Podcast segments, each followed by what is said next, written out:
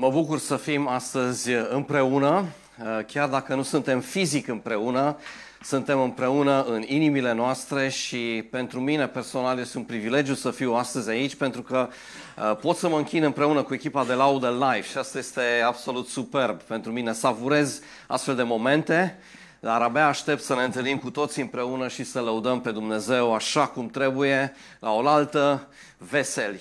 E un loc, mod minunat de a începe anul, spunea Sergiu, cu o veste bună și vestea bună pentru noi ca biserică, Centrul Creștin Brașov, este într-adevăr vis-a-vis de, de clădirea noastră, este că am vândut acel imobil pe care l-am avut la vânzare și vrem încet, încet să ne construim acasă al nostru, o casă în care să, să ne simțim bine.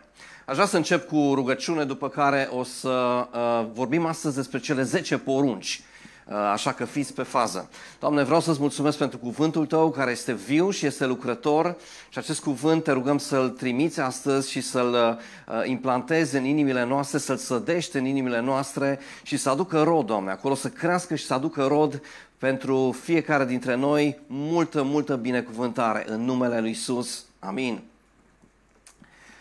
Ok, uh, o să începem astăzi anul cu cele 10 porunci. Uh, în ultima duminică în care eu am predicat uh, anul trecut, 2020, am început o serie despre cele 10 porunci și astăzi aș vrea să continui pe, pe acest subiect. Uh, am văzut că acest subiect a stănit mare, mare interes și uh, adevărul este că nu auzi prea des o predică despre cele 10 porunci. Auzim despre har, auzim despre iertare, auzim despre biserică, dar despre cele 10 porunci mai răruți. Așa că astăzi o să continuăm. Dar înainte de acest lucru, înainte de a intra în acest subiect, aș vrea să spun câteva cuvinte despre anul în care intrăm. Uh, ori de câte ori intrăm într-un an nou, avem poate așa un sentiment uh, de bucurie și un sentiment plăcut și un sentiment bun, pentru că fiecare an este un nou început, o nouă șansă, da? Și poate mulți dintre noi, mulți dintre voi vă puneți ținte și ziceți, ok, în anul 2021 vreau, din punct de vedere spiritual, să fac acest lucru, din punct de vedere relațional, poate v-a spus niște ținte, poate din punct de vedere financiar, fiecare își pune ținte și asta este un lucru bun. Uh, nu de puține ori reflectăm la anul care a trecut și ne gândim ce a fost bun, ce putem îmbunătăți și astfel avem ocazia de a progresa, de a crește. Da? Și asta este uh, valabil, așa cum spuneam, progresul pentru fiecare domeniu din viețile noastre. Pentru noi ca biserică începe un sezon nou. Și asta pentru că, așa cum am anunțat și eu și Sergiu, acel imobil pe care îl aveam l-am scos la vânzare, l-am vândut și vrem să construim și să finalizăm această clădire în care deja ne aflăm și vrem să fie o clădire care să fie o binecuvântare nu numai pentru biserica noastră, dar vrem să fie o, o binecuvântare pentru oraș și de ce nu pentru țară, dacă nu chiar și pentru națiuni. Așa că eu cred că Dumnezeu ne ajută să avansăm în destinul nostru, Centrul Creștin Brașov 2021. Cred eu că va fi un an extraordinar, încununat cu mult succes, care vine de la Dumnezeu. Dumnezeu este un Dumnezeu care mereu înaintează și mereu merge înainte și cred că a pregătit multe lucrări pentru noi. Această clădire nu este clădirea mea, nu este clădirea lui Adi, a lui Hari sau a lui Sergiu, este clădirea noastră. Este clădirea noastră și cred că este loc pentru fiecare dintre noi. Um, timp de 30 de ani am stat în chirie și am plătit o sumă extraordinar de mare. Vreau să vă spun că suma pe care noi am plătit-o în 30 de ani este echivalentă cu ce am investit noi până acum. Deci Cred că este o investiție bună și cred că Dumnezeu va face multe lucruri minunate. Este un sezon nou, spuneam, și eu cred că pentru noi ca biserică este un sezon de recoltă. O să recoltăm mult. Am avut un cuvânt profetic la sfârșitul anului trecut și am simțit foarte puternic că Dumnezeu ne spune, Centrul Creștin Brașov, este un an în care veți recolta. Oamenii care vor veni vor rămâne. Oamenii care se vor adăuga vor rămâne. Va fi un an extraordinar. Asta am simțit profetic. De asemenea, cred că va fi un an nou de antrenare, un nou sezon de antrenare. Și această antrenare nu se referă doar la tineri. Eu cred că această antrenare are de-a face cu fiecare dintre noi. Va fi un nou sezon în această clădire în care putem să, să beneficiem de training, de antrenare spirituală și asta este un lucru iară minunat. De asemenea, cred că va fi un an de celebrare. Uh, o să celebrăm, o să ne bucurăm aici, o să avem parte de conferințe, o să avem parte de concerte, poate timpuri faine de închinare, timpuri în care noi ne întâlnim cu Dumnezeu, tu și cu mine ne întâlnim cu Dumnezeu și împreună ca biserică savurăm prezența Lui. Pe de altă parte, cred că va fi un an în care relațiile noastre se vor apropia. Cred că va fi un an în care ne vom redescoperi, ne vom reinventa, va fi un an al relațiilor și pentru cei respinși și pentru cei singuri, pentru cei care încă nu-L cunosc pe Dumnezeu, dar și pentru cei care îl cunosc pe Dumnezeu, dar nu au una acasă. Cred că va fi un, un an în care mulți își vor găsi în centru creștin Brașov un acasă. Va fi un an de bucurie, zicem noi, și asta cred că sunt gândurile cu care vreau să vă las. Așa, vreau, ă, așa cum am spus, aș vrea astăzi să vorbesc despre cele 10 porunci, să continui acest subiect pe care l-am început în data de 20 a 12 a 2020. Dacă încă n-ai ascultat această predică, te încurajez să mergi online, o găsești pe Facebook, o găsești pe YouTube uh, și cred eu că este o predică care te va ajuta să înțelegi toată treaba asta cu cele 10 porunci. Astăzi doar uh, foarte pe scurt o recapitulare pentru cei care nu ați ascultat această predică, dar vreți să fiți cumva introduși în acest subiect. În primul rând, când vine vorba despre cele 10 porunci, am constatat un lucru. Ele sunt 10, dar 4 se adresează relației noastre cu Dumnezeu, pe verticală, da? un up. Iar celelalte șase se adresează relațiilor noastre interumane. Ok? Au, au de-a face cu ce știm noi ca Centru Creștin Brașov, in și out. Ok? Asta a fost prima constatare. Apoi, o a doua întrebare pe care am lansat-o duminica trecută, acum două duminici, mă scuzați, a fost cum s-a raportat Isus la lege. Și am constatat că Isus n-a desfințat legea. El a spus, eu n-am venit să desfințez legea, ci eu am venit să o împlinesc și am împlinit-o pentru noi. Asta este absolut superb. Și el a spus de asemenea că legea este veșnică că nu va trece cerul și pământul și până, uh, nu va trece o iotă, mă scuzați, din lege până nu va trece cerul și pământul. Această lege, spune David, este veșnică, legea lui Dumnezeu, legea morală a lui Dumnezeu. Uh, de asemenea, am constatat că Pavel afirmă în Noul Testament că legea este bună. Și vreau să vă citesc un verset pe care duminica trecută nu l-am citit, din Roman, capitolul 7, versetul 16. Acum, dacă fac ceea ce nu vreau, mărturisesc prin aceasta că legea este bună. Legea lui Dumnezeu este bună și asta, asta este vestea uh, minunată. O altă întrebare la care am răspuns uh, acum două duminici a fost care este rolul legii? Și am citit din uh, Galateni și dați-mi voi să citesc acest verset că mi se pare foarte important. Galateni, capitolul 3, versetul 23 și versetul 24. Înainte de venirea credinței de Hristos, da, noi eram sub paza legii, închiși pentru credința care trebuia să fie descoperită. Da? Hristos a descoperit. Astfel, legea ne-a fost îndrumător spre cine? Spre Hristos, ca să fim socotiți neprihăniți prin credință. Rolul legii a fost să ne îndrume uh, privirea către Hristos, fiecare dintre noi să realizăm, eu sunt incapabil să țin această lege, sunt păcătos, am nevoie de un salvator și această lege ne-a îndrumat către Hristos. Da? Uh, un alt uh, rol pe care uh, Calvin îl spune în teologia lui, el a spus despre lege că este ca o oglindă. Te uiți în ea și îți dai seama că ești murdar. Un alt rol, dacă vreți să alegi, tot Calvin a spus, este ca răul să nu se răspândească. Răul să nu se răspândească. Și ultima, ultima concluzie a lui uh, Calvin a fost să vedem sfințenia și caracterul lui Dumnezeu în cele 10 porunci, în legea morală a lui Dumnezeu. De asemenea, am constatat acum două duminici că legea nu ne poate mântui. De ce? Părintele nostru al credinței, Avram, a fost mântuit și a fost mântuit înaintea legii. El a trăit cu 430 de ani înainte de lege și a fost mântuit. Dumnezeu spune despre el că această credință a lui s-a socotit neprihănire. Cu alte cuvinte, a fost mântuit înainte să primească legea. Legea n-a avut niciodată acest rol de a ne salva. Apoi ne-am uitat la câteva legi din Vechiul Testament, din perioada le- uh, Vechiului Testament. Ne-am uitat la legea morală, ne-am uitat la legea ceremonială. Aici aș vrea să mai adaug câteva explicații, dacă vreți. E vorba despre porunci, este vorba despre legi ce țin de templu, despre curățire, despre jertfe. Această jertfă a adus-o Iisus Hristos. Templul acum este biserica lui Dumnezeu. Noi nu mai trebuie să aducem aceste uh, jertfe pe care evreii le aduceau uh, în templul. Și apoi legea civilă pe care fiecare stat o are. Am, apoi am uh, constatat de asemenea că Pavel spune că noi nu mai suntem sub lege. Și pentru asta aș vrea să citesc un pasaj foarte frumos din Romani. Romani, capitolul 2, versetul 14. Vorbește despre neamuri, vorbește despre evrei și vorbește despre credincioși. Când neamurile, măcar că n-au lege, fac din fire lucrurile legii, prin aceasta ei, care nu au o lege, își sunt singur lege. Și ei dovedesc că lucrarea legii este scrisă în inimile lor.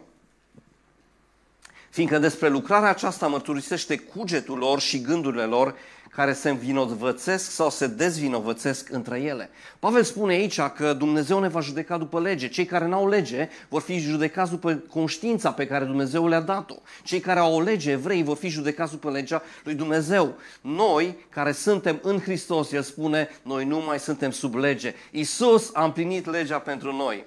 Și atunci, ultima întrebare, duminica, acum două duminici, a fost, ce să facem, fraților, dacă nu mai suntem sub lege? Să păcătuim? Și răspunsul lui Pavel, evident, este nu.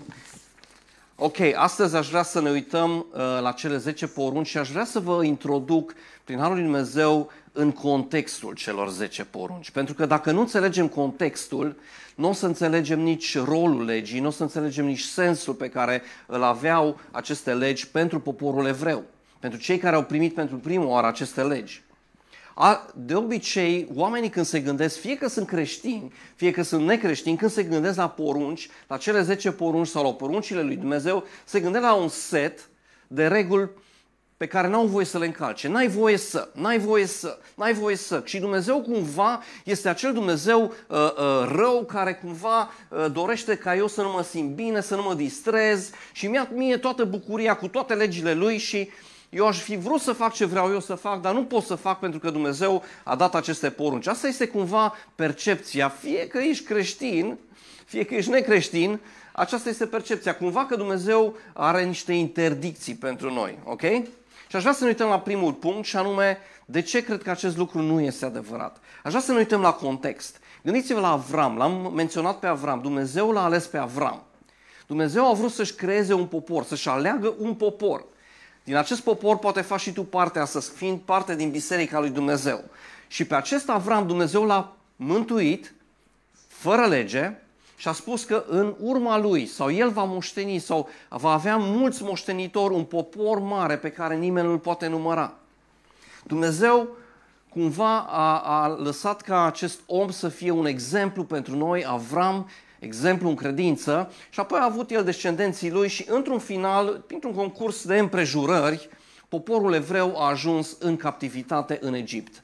Pe scurt, nu mai o lungim prea mult, au ajuns în Egipt, Iosif, prin harul lui Dumnezeu, a ajuns cumva la un rang foarte înalt, probabil un soi de prim-ministru, mână dreaptă a faraonului și astfel evrei au ajuns în Egipt inițial și a fost o, o, o, o chestiune bună pentru ei o soluție în acea perioadă de foamete. Însă știm că poporul evreu a stat în captivitate undeva la 400 și ceva de ani și au ajuns să fie sclavi, generație după generație, după generație, după generație sclavi.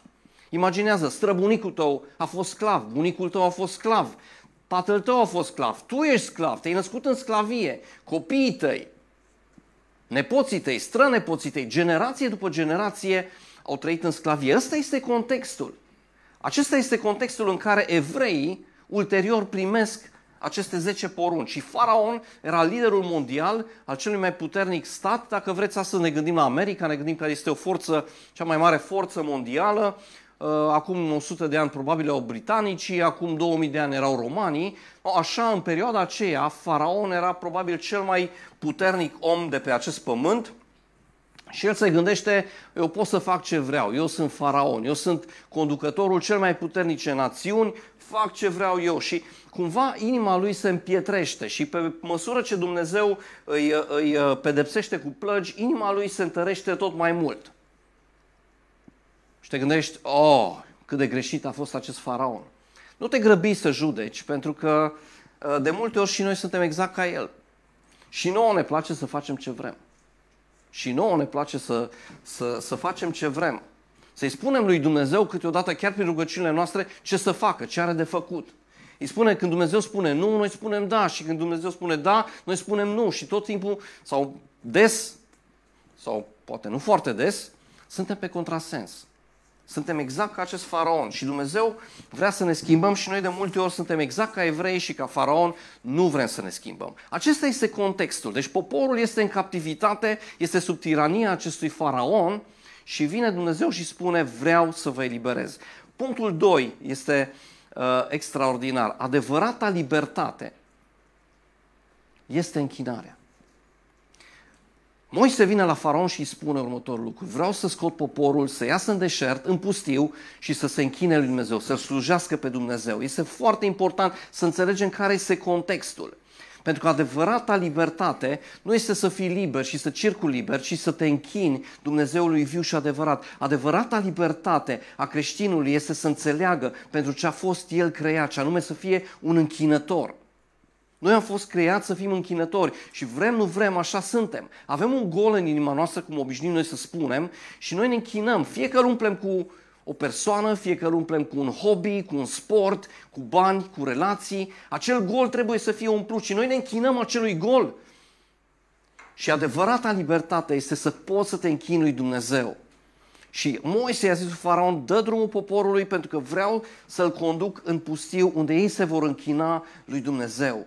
Și Dumnezeu ne încurajează în Noul Testament. Iisus îi spune acelei femei la fântână, adevărați închinători se vor închina în duh și în adevăr. Dacă minunea să fie absolut fantastică, Dumnezeu alege un om, alege un laș, îl alege pe Moise, un ucigaș și un bâlbâit pe deasupra, ca minunea să fie evidentă din partea lui Dumnezeu și scoate poporul. Deși poporul a ieșit din Egipt, Egiptul n-a ieșit din ei.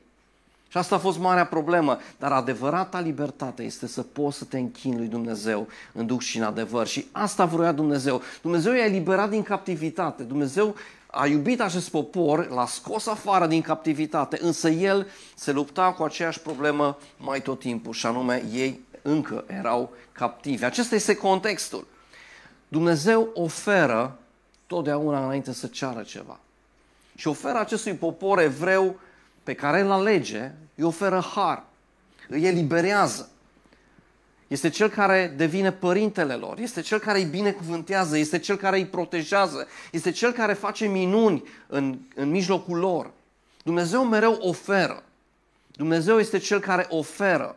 El nu așteaptă uh, fără să, să ofere înainte. Nu este invers, ca și cum ai spune, dacă faci cu tare lucru, se va întâmpla nu știu ce. Dacă tu ești cu minte, eu te voi binecuvânta. Nu, Dumnezeu vine și alege un popor, îl iubește, îl adoptă și spune, tu ești poporul meu. Și apoi Dumnezeu le dă legile. Versetul 2 din cele 10 porunci, prima poruncă, aș vrea să o citesc. Sună atât de fain. Eu sunt Dumnezeu, Domnul Dumnezeul tău, care te-a scos din țara Egiptului, din casa robiei, să nu ai alți Dumnezei afară de mine. Dumnezeu este un Dumnezeu personal, eu sunt Dumnezeul tău. Eu te-am scos afară. Dumnezeu vrea să ne scoată afară din, din sclavie. Dumnezeu vrea să ne scoată afară din dependențe, Dumnezeu vrea să ne elibereze. Este plăcerea lui Dumnezeu, El oferă în permanență, asta face Dumnezeu, El oferă. Și aici oferă poporului lui Dumnezeu o nouă șansă să se închine în pustiu, într-adevăr, în libertate. Adevărata libertate, am spus, este să te poți închina lui Dumnezeu. Aceasta este adevărata libertate. Este mereu inițiativa lui Dumnezeu de a elibera. El este un părinte pentru noi și un părinte perfect. Nu știu cum sunteți voi ca părinți, dar eu ca părinte nu sunt totdeauna cel mai perfect, uh, nici măcar nu mă apropiu, dar Dumnezeu este un părinte perfect. El este un tată. Și noi nu putem despărți legiuitorul, dacă vreți, pe Dumnezeu de lege. Noi nu putem să facem acest lucru, noi nu putem despărți legea de legiuitor. El este un tată, el este un tată bun. Și ok, poate te gândești că El ne îngrădește, El ne privează de anumite plăceri, de anumite bucurii, dar El este un tată, El este un părinte. Și nu este așa ca și când El zice, uite, uh, fă cu tare lucru și eu te voi adopta, fă cu tare lucru, dacă mă asculți te voi elibera, dacă nu știu ce te voi iubi. Nu, El este un tată perfect și asta face toată diferența. Dumnezeu este un tată. Acesta este contextul. Un popor care era închis în sclavie, rob, Dumnezeu vine din proprie inițiativă și zice vreau să te eliberez, vreau să te scot afară, tu ești poporul meu, vreau să te închin pentru că pentru asta ai fost creat, eu sunt tatăl tău. Acesta este contextul legii. Și dacă înțelegem contextul legii, vom înțelege și legea. Am un băiat, poate știți, se numește Eric, deja m-am trecut la înălțime uh, și parcă mai ieri uh, alergam premergător și unde locuiam în casa veche, aveam, uh, făcusem eu un hol de intrare așa frumos, cu gresie care se ducea până în bucătărie și când aveam undeva la șase luni, Eric, i-am făcut rost de un premergător și alerga pe acolo prin bucătărie și prin hol. Avea câte o viteză, se tot izbea de una și de alta, dar era și intrarea în casă acolo. Și eu, ca tată bun, l-am îngrădit. Îi închideam ușa, pentru că venea cu viteză și se tot ducea. Și, bineînțeles, în curtea noastră locuia și Harry și Ioana, noi suntem doi frați căsătoriți cu două surori, uh, și aveau, au și ei o fată, Emily. Emily avea undeva la patru ani jumate. 5 ani. Și venea des la noi, eu îi dădeam multe dulciuri și venea cu mare plăcere uh, la noi în casă, dar avea un obicei uh, mai puțin bun lăsa ușa larg deschisă. și când Eric venea cu viteză cu premergătorul, de două ori s-a întâmplat că s-a lovit de prag și s-a întors și a dus cu capul în jos. Dar eu, ca un tată bun, l-am îngrădit, am închis ușa. Dumnezeu este un tată bun și noi avem impresia câteodată că El ne îngrădește. Dar toate aceste lucruri le face spre binele meu, spre binele tău, spre binele nostru. Dumnezeu ne îngrădește din dragoste. Dumnezeu ne-a chemat să fim liberi. Și cu asta vreau să mă apropiu de, de, de încheiere. Aș vrea să invit echipa de laudă să vină în față, au pregătit un cântec. Acesta este contextul. Dumnezeu, în primul rând, își alege un popor. Dumnezeu vrea să faci parte din acest popor. Dacă încă nu l-ai primit pe Hristos în inima ta, dacă încă nu este Domnul și Stăpânul tău, faceți legământ cu El la început de an și spune vreau să fiu parte din poporul tău. Dumnezeu și-a ales un popor aici. Un popor pe care l-a iubit, un popor pe care îl iubește. În același timp, Dumnezeu dorește ca acest popor să se închine lui. În libertate, adevărata libertate este să te poți închina, să poți să umpli acel gol din inima ta pe care numai Dumnezeu îl poate umple cu prezența Lui, cu bunătatea Lui, nu cu alte lucruri. Atunci când acest gol în inima ta este umplut cu alte lucruri, Dumnezeu uh, spune să nu ai alți Dumnezei uh, în jurul tău, în viața ta. Al treilea lucru care aș vrea să spun, Dumnezeu mereu oferă, mereu oferă. Dumnezeu este un tată bun și oferta Lui și mâna Lui întinsă astăzi este către tine și către mine. Și spune, vino la mine, vino la mine. Eu te iubesc, eu te adopt, eu te iert, eu îți fac numai bine vino la mine, vino acasă. Acesta este contextul legii. Este un tată bun în ultimul rând. Este un tată extraordinar, care avem impresia că ne îngrădește. Dar aceste granițele lui sunt sănătoase, sunt bune, ne fac bine nouă și sufletului nostru, și trupului nostru, și minții noastre.